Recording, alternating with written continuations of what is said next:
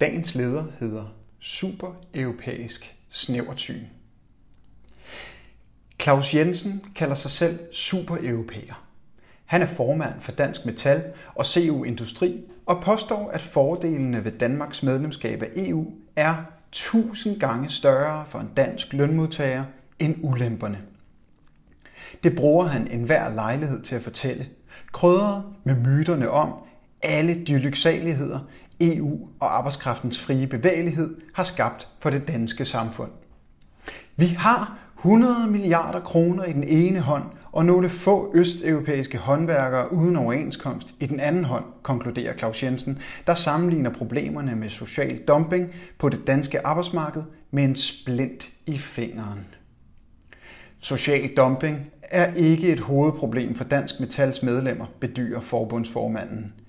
Men i Danmark og resten af EU har arbejdskraftens frie bevægelighed systematisk været brugt til at undergrave løn- og arbejdsforhold, ikke mindst i byggeriet.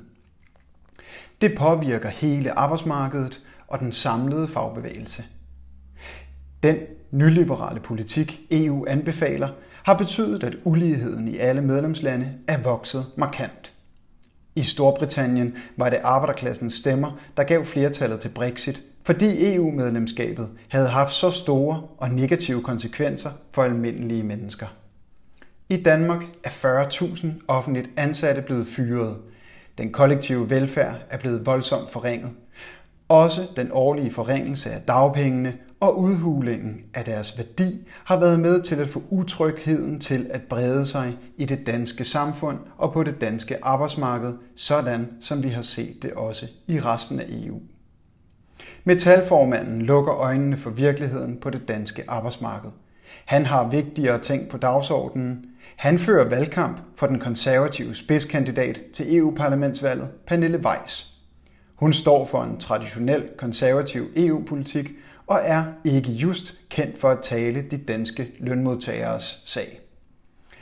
Det erklærede formål med kampagnen, som også understøttes af Bente Sovenfrej, næstformand i Fagbevægelsens hovedorganisation, er at sikre Pernille Weiss en plads i EU-parlamentet, hvor hun angiveligt vil forsvare danske interesser i den kristendemokratiske gruppe i EU-parlamentet, EPP, som i dag er parlamentets største gruppe.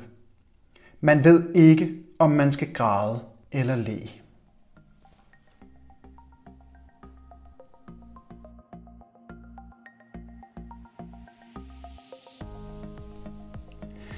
Du har lyttet til dagens leder fra Arbejderen. Abonner på vores podcast på iTunes, eller hvor du ellers hører dine podcasts. Du kan også klikke ind forbi arbejderen.dk for meget mere journalistisk indhold.